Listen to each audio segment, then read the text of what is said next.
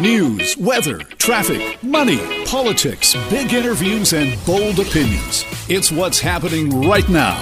This is Mornings with Simi. Well, let's talk about that other public health emergency we're dealing with here in British Columbia, and that is our opioid overdose epidemic.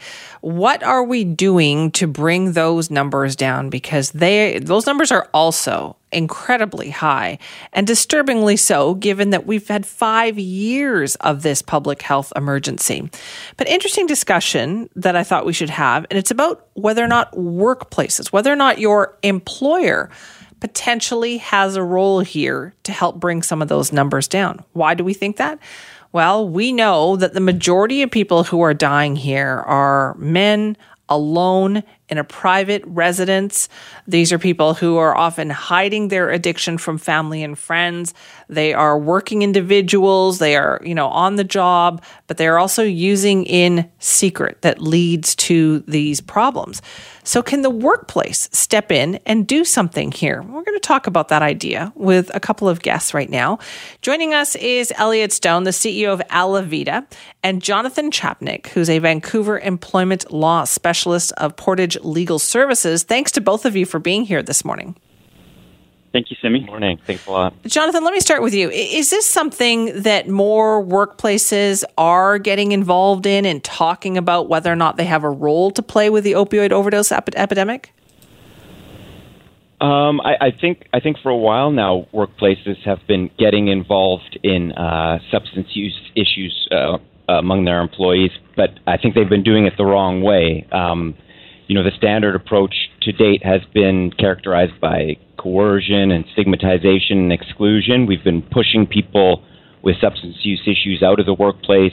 We've been punishing them, or alternatively, we've been man- mandating them into ineffective treatment and unnecessary surveillance.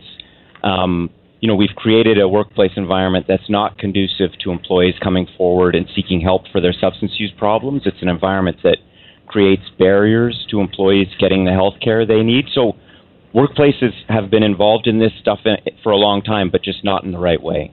Okay, so then Elliot, where does Alavida come in? How does that work? Yeah, well, at Alavida, it's really about getting people kind of an access point much earlier. We forget that, you know, even with the case of opioids, many people are using opioids for years, if not decades, before they actually have a, you know, a serious consequence or, or you know, God forbid, uh, death, uh, as we're as we're hearing so much in the news.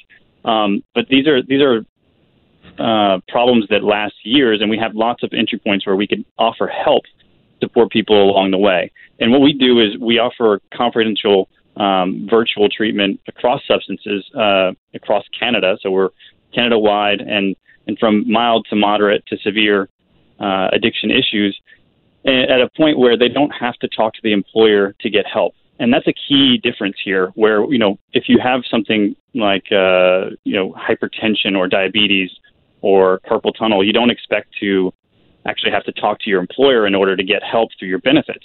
And the same thing should be true for those who are struggling with a substance you know whether it's opioids or alcohol or something else Right. So then, Jonathan, is that not the case now? So if you've got an employee who has a substance abuse problem, you don't go straight to the kind of medical professionals. You have to deal with what your boss, your manager.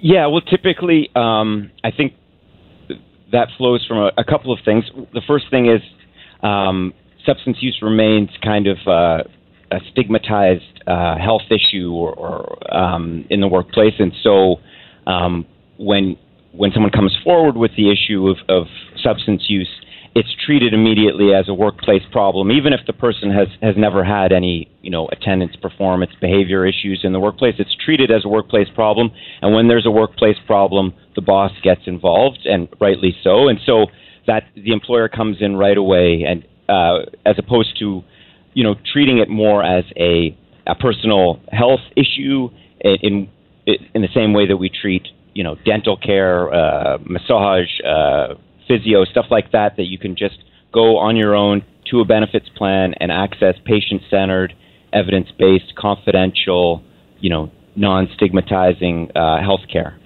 Right. Elliot, what do we know about uh, people with addictions issues and employment? Do, like, are a lot of people, they keep that secret, don't they? And there's, and they're fully employed. Oh, absolutely. Like that, I think that that's one of the, the challenges with the main statistic that we all report on, which is kind of deaths per capita, which is, you know, frightening and newsworthy but also somewhat unrelatable. Uh, we forget that you know there are you know about over 70% of people who are having addiction issues are working full time. Uh, and and that means that a lot of them are around us, right? They're in accounting, they're in sales, uh, and and they're going getting up and going to work every day, and and those people need help too. And actually, we can do a lot more uh, the earlier we go. You know, this is health in general. This isn't just substance use, right? The earlier you get to someone with with a particular health concern, the more you can do for less, right? And we have to engage broadly to destigmatize, but also uh, do it at an earlier stage. What is the benefit, Elliot, then to a company for them to take this approach and say, yes, we are going to help our employees who might have a secret substance abuse issue? I think that the the obvious kind of front and center um, uh, improvement would be reduce disability cases in the long run. But I think that overall, you know, even those who never make it to disability or would never have a critical event can also be more productive and healthier, right? I mean, you know, having a substance use issue is a huge drag on your productivity at work and on your personal health. Um, even if you're not sort of, you know, in the level of use that could be, you know, really critical to your ability to work. Um, and I think a lot of people struggle in that zone for years and years uh, and don't actually get any help. And it's also important to mention here the the loved ones, right? You know, if you know about 30% of the time, the folks that come forward for Alavida uh, are are coming forward and asking for someone that they're caring for, right? So a spouse yeah. or a child at home. And and really making sure that we offer support for that as well, because if you're having someone who's got severe substance use issues in your immediate family, that is a huge drag on you as well, and, and, and something that you need support in dealing with. Jonathan, what do we know about how much this costs uh, the business community and employers? Yeah, I think you know. I think Elliot has those statistics more at his fingertips than I do. I think, I think some of the, from my perspective, I think some of the costs in this area um, are self-inflicted by employers because the approach that um, we generally take to employees with substance use issues is to send them away, to send them to um, expensive treatment that takes you know weeks and months, um, kind of uh, residential right. kind of inpatient treatment takes people away from the workplace.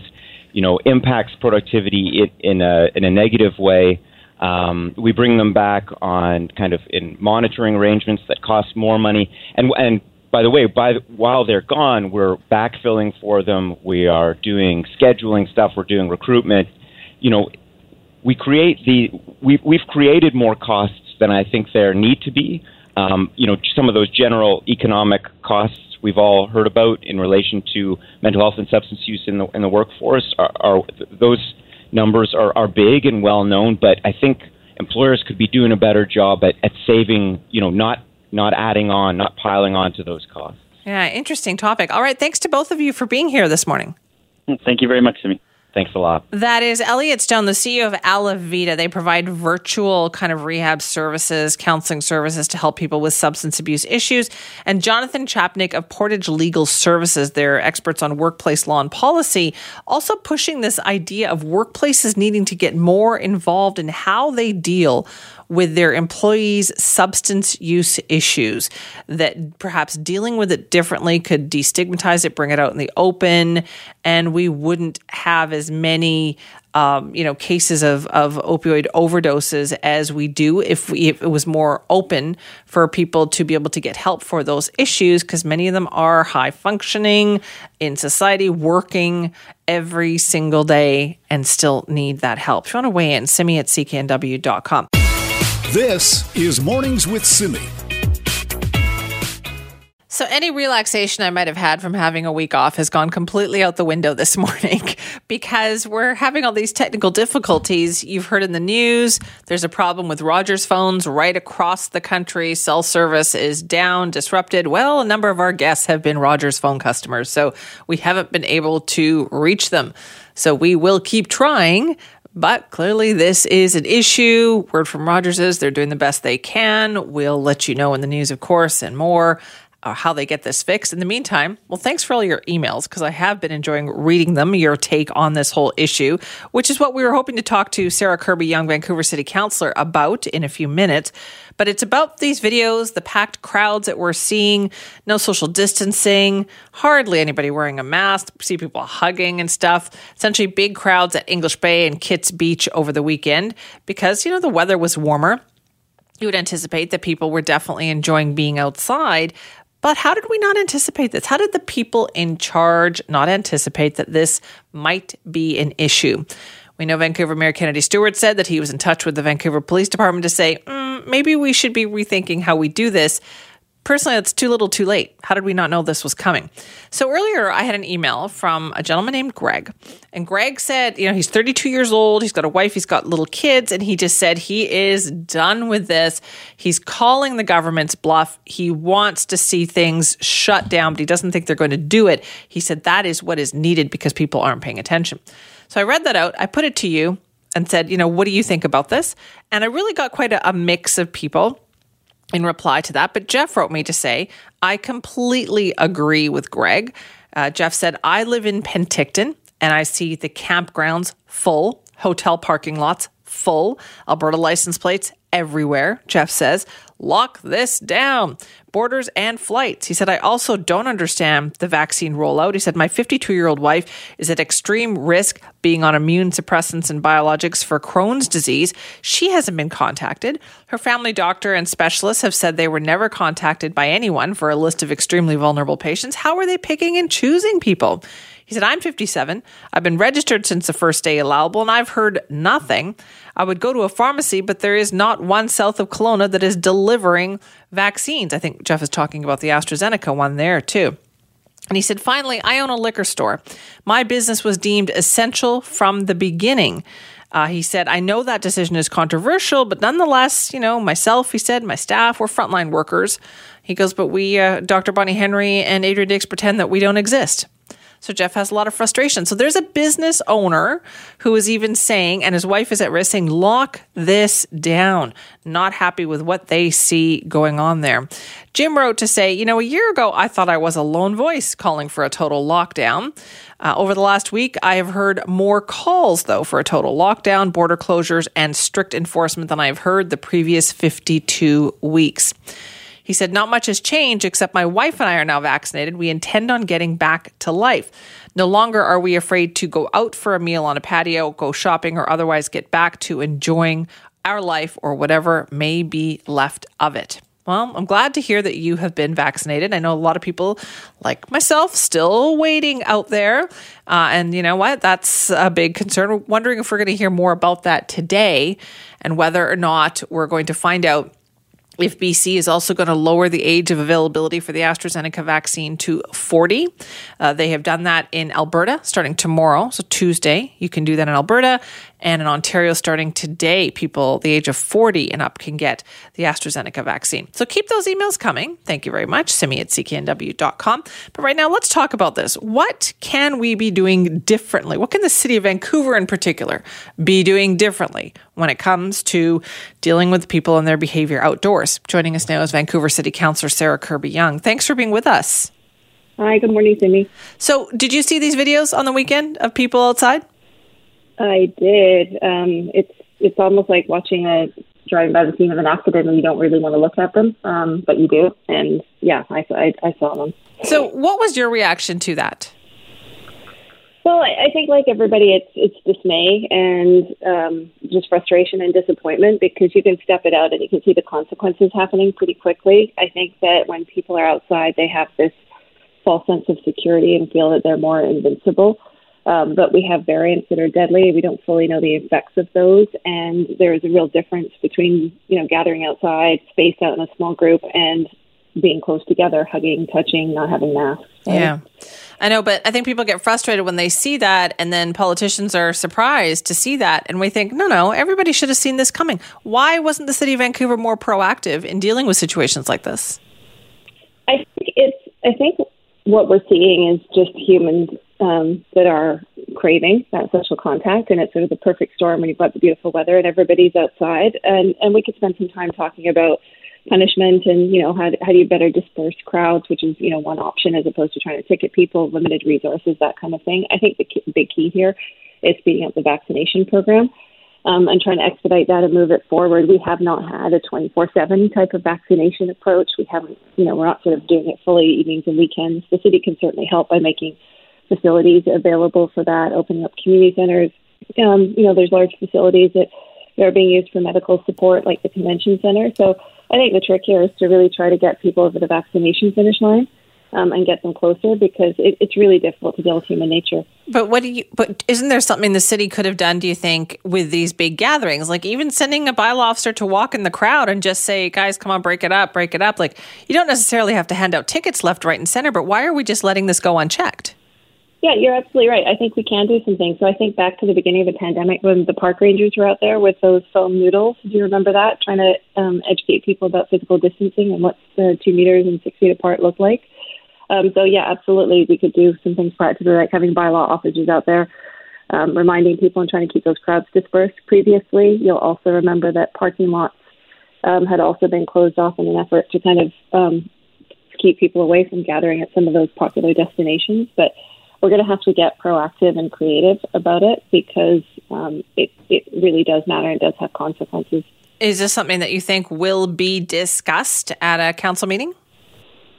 I think that this is going to be. I think that this is probably being discussed this morning um, with the VPD. Uh, I think they're hearing a lot loud and clear. But to be fair to them, uh, a lot of stuff gets downloaded to them, and you know we know they were dealing with the shooting in Coal Harbour, stabbing close by. They haven't decided if those are, are connected or related yet. Um, but I think that the city and the province has to step up and do its part because um, everybody sort of says, well, you know, where's the police and where's the VPD? But to your point, I think there's some steps that can be taken to be a lot more proactive um, a lot earlier. And do you think there is demand for that? Have you been hearing from people?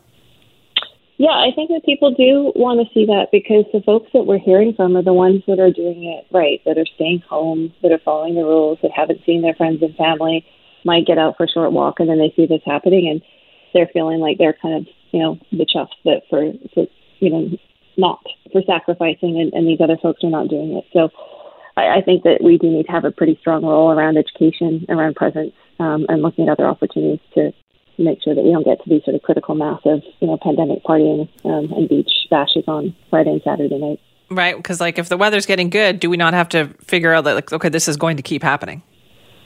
Yeah, and the consequences can be very severe. I mean, right now, if you think it sort of look ahead, we have already moved away from indoor dining. We're expecting that to be extended, and the impact if we had to move to more strict measures, if we had a shutdown um, on things like our restaurants and small businesses, would be severe.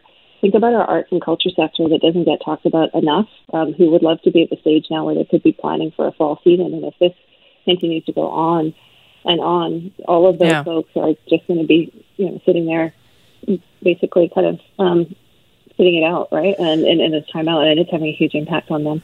More to be done then. Um, thank you so much for joining us this morning. Thanks for having me. Appreciate your time. Sarah Kirby-Yung, Vancouver City Councillor, talking about what's been going on outdoors on Vancouver beaches, particularly over the weekend. This is Mornings with Simi. I cannot tell you how much I have been looking forward to talking about this next story ever since I read about it. It was the creation of a new pasta shape called cascatelli and it takes a lot to create a new shape. This one was worked on by Dan Pashman, who is a James Beard Webby Award winning podcast host of Sporkful, and he joins us now to talk more about this. Dan, thank you for being here. Thanks for having me, Simi. How did you get this idea? I mean, you know, I, I, I decided that I wanted to tell a big story on the Sporkful podcast, some kind of epic story, and I thought that, that should be that I would create a food. I settled on pasta because I felt like it's a basic food. Everyone knows it. Everyone loves it. People would get excited about it. And I just felt like pasta shapes were the kind of thing that, like, you know, I love when I get the reaction on the Sporkful podcast when we when we obsess about the details of a food. People will say, "I never knew I had such strong opinions about that," and, and I wanted to kind of provoke that reaction about pasta shapes. People would sort of be awakened to their own opinions about pasta shapes that they didn't realize they had been settling for mediocrity in many shapes for many years. I'm into this. Okay, so what were your um, like prerequisites for this? What were the things that you absolutely had to have with this new pasta shape? Well, so so I sort of made up these three pseudoscientific terms for uh, that I use to judge all pasta shapes. So there's forkability, how well does it stay on the fork? Sauceability, how well does sauce adhere to it? And tooth sinkability, which is how satisfying is it to sink your teeth into it? And I think a lot of pasta shapes are good at one or two of these things, but very few nail all three. So I wanted to try to create a shape that would nail all three. And I sort of started off by just eating every obscure shape I could get my hands on. And through that research, I, I, I focused in on the idea of combining ruffles and a tube in some way that they had never been combined before. Okay, so what what is it about the ruffles do you think that makes a good pasta shape? Well, ruffles. First of all, there aren't very many pasta shapes that have ruffles. They, I know they're out there, but there's not that many. There's a lot more tubes, and everyone thinks tube. Everyone thinks that um, thinks tubes hold sauce so well, but I think ruffles also hold sauce very well. Things get stuck in the nooks and crannies. But the other thing is that they are a unique textural sensation. When you chew on ruffles and they go in your mouth, there's nothing else quite like it. Um, they're very playful. They're fun. They're kind of stimulating. And so I wanted that in my shape, and I thought that there are not enough pasta shapes have done that. And with the tube, I kind of you know, I, I, I was very focused on bucatini. I wanted to take inspiration from bucatini, which is like spaghetti Right. but hollow down the center. And um, everyone always told me bucatini is so great because the sauce goes into the tube, but I never thought it did. The, the tube's too narrow. I thought it was overrated. Then I came to realize that what makes bucatini great is that because the tube is so narrow, it has a very springy texture. Most tubes, you bite into them, they fall flat. Bucatini springs back, and so I wanted to try to get some of that springiness into the shape as well. Okay, so like, did you experiment in your kitchen here, Dan? Like, are you trying out all sorts of shapes with pasta cutters and things in your own kitchen? Well, not with pasta. cu- I mean, I I went out and bought a whole bunch of different uh, pastas that existing shapes and ate them, and then sort of then I bought graph paper, and you know, and, and, and once I settled on the idea of ruffles and a tube, I started dr- literally sketching all different ways in which a ruffle, ruffles and a tube might be brought together. Then I had to take those to a pasta die designer. The die, D-I-E, is like the mold for the shape. Um, and so uh, there's only one pasta dye designer still actively making dyes in America today. And so I had to track him down and get him to give me the time of day, which was not easy. um, he's Yeah. very busy, as you can imagine. Uh, and also, I mean, how do the Italians take this? Right, this is a very North American thing. We think it's great, but they take their pasta business very seriously over there. Yeah, yeah, I have to say the reaction has not been as universally hostile as I expected. okay, that's good. Uh, they, there's been some some people uh, are are are put off by an American or any North American who has opinions about pasta. Um, so some of them don't like it, but but a lot of them were, were actually sort of like grudgingly curious.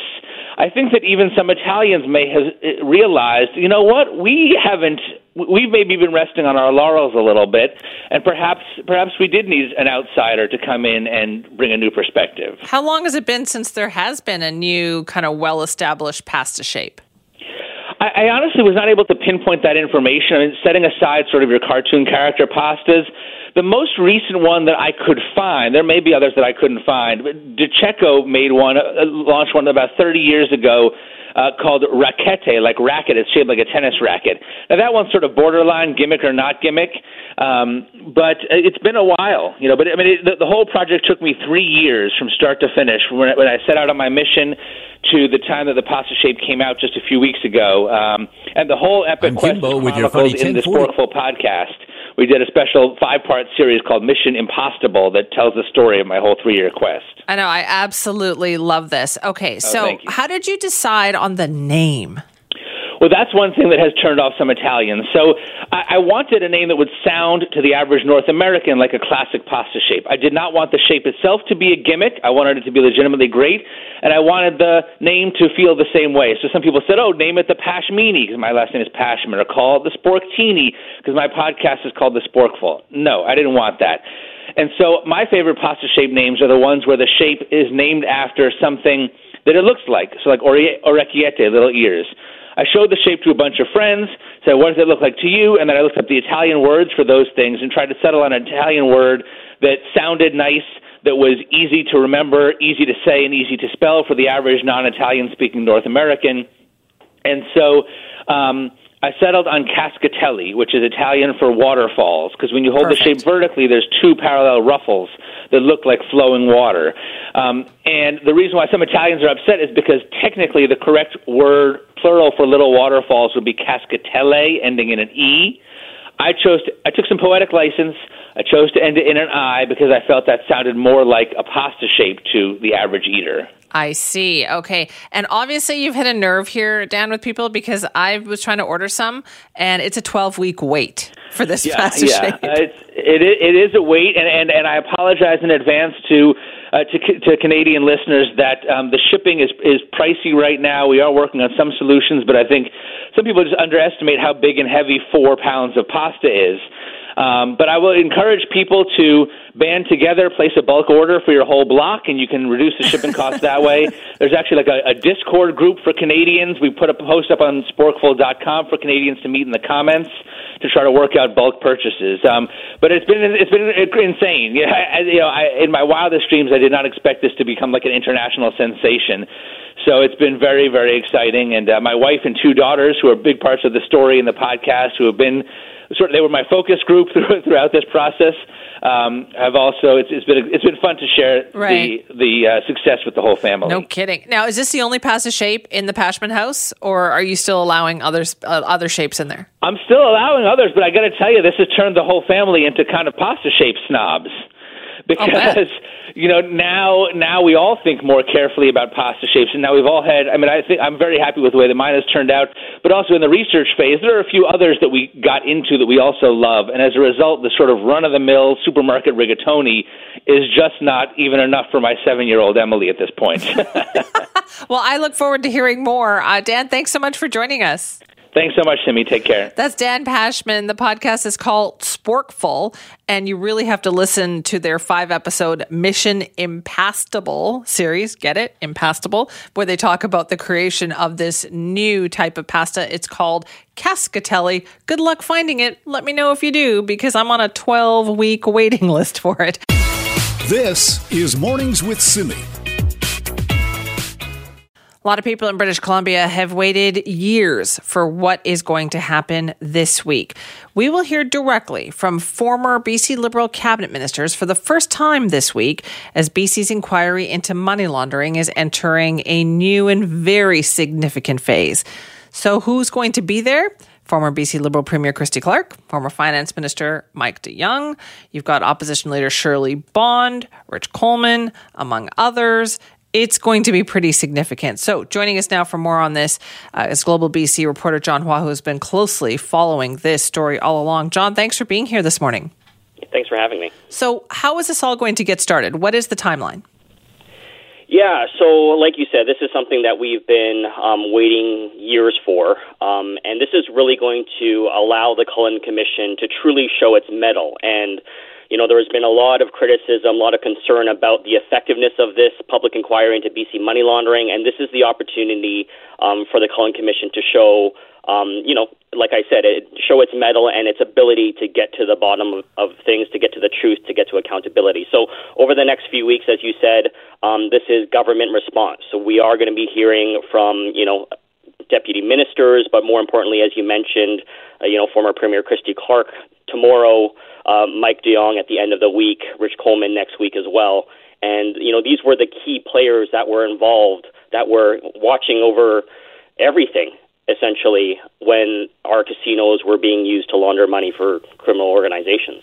Do you is it fair to say do you think John that everything has kind of led up to this point because we've heard from a lot of lower level people saying listen I tried to tell the people in charge I tried to tell the people in charge and nobody was listening. Yeah, that's exactly right. Uh, throughout this process, um, you know, watching this over over a period of months, as many people can imagine, there's been a lot of passing the buck, and everyone seemed aware of the problem, and everyone was waiting for someone else, some other organization, to deal with the fact that organized crime was funneling millions and millions of dollars of their criminal cash into BC casinos. So the buck has to stop somewhere, and it stopped at the BC legislature at the time. And so, you know, we have to find out and we have to hear through testimony and through the evidence that how much were these ministers aware of, and why did they not take the action when so many were sounding the alarm and, uh, across the board? Right. Now you've extensively covered this story. What what do you want to see asked here? What are you looking for this week, John? Yeah, I just want you know I want these politicians who were in charge at the time um, to answer why were they able to hear concerns from GPEB, which was the casino regulator, see video, and we've all seen this video of people just bringing in duffel bags, shopping bags, dumping stacks of 20s wrapped up in elastic bands that looks like drug money onto the cash cage table. Why were they able to see all this evidence, even getting warnings from the RCMP? You know, everyone's been kind of pushing back and saying, oh, you know, it's up to the police to investigate it. Well, the police were also sounding the alarm. Professionals in the International Proceeds of Crime Unit was telling everyone across the board, including the BC legislature, hey, we have huge concerns that this is not only tied to organized crime, we're talking about the triads, we're talking about Mexican and Colombian cartels, we're talking about um, Middle Eastern organized crime groups that's tied to terrorism, and this is all again, again tied to the fentanyl drug trade. So this message clearly came across. So, why I want the politicians to be able to answer to is how could you hear this and still find a way to not actively do something about it? And at the same time, they were raising the gaming limits. You know, let's let the bets go higher. Let's you know raise the the table limits where one person can you know play hundreds of you know up to almost a hundred thousand. I think fifty thousand dollars a hand yeah. across the table in in one go. And yes, it's filling the coffers, but willfully blind to what where this money is coming from. And now, is there concern though? Do you think, John? Because you know, will they invoke cabinet confidentiality? Will they just say, "Listen, we're not going to get into things that we talked about at the cabinet table. We can't." Yeah, this is something that I raised uh, leading up to once when it was announced that um, the government response was was taking place and who was going to be um, testifying. And I did uh, right away ask the Cullen Commission, "What powers do you have to overrule cabinet privilege?" And um, it, the the straight answer is they don't. Uh, so it is going to be up to um, these politicians and, and you know whether it was the former Liberal government to waive that cabinet privilege. Um, what I've been told so far is that um, you know parties are being very cooperative, uh, but you know when backed into a corner, it will be very interesting to see if, if they use that as some kind of defense to hide behind. And I think that you know the public should see it for what it is. It will be very very telling that if all of a sudden you know the powers of cabinet privilege are raised, then that's a big question on why. Yeah, exactly. All right, John, thanks so much. We look forward to your reports this week.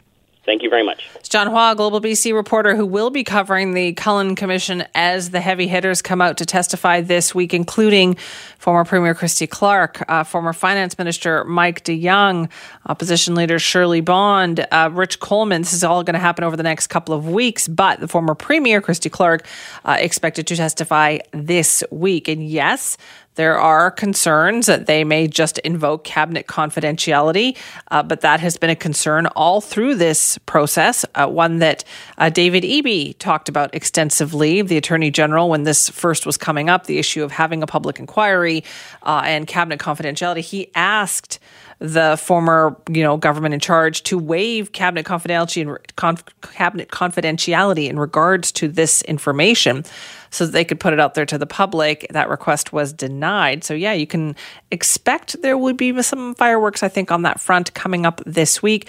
And uh, we'll have complete coverage for you. And as well, BC One uh, will be carrying that testimony so you can make sure you follow it all along. I know lots of people have a huge interest in this. And honestly, I think it would be the first time since we have heard from the former premier, the former finance minister Mike de Jong, Rich Coleman about this particular money laundering issue. They haven't really talked about it. Even when all the concerns were going on, all the pressure was on, didn't really come up. This is the first time where they will very pointedly get asked these questions. And the biggest one being, why didn't you do anything? Why didn't you stop this when all the evidence was there that something wrong was happening? So that's going to happen at the Cullen Commission this week, and we'll definitely have it for you.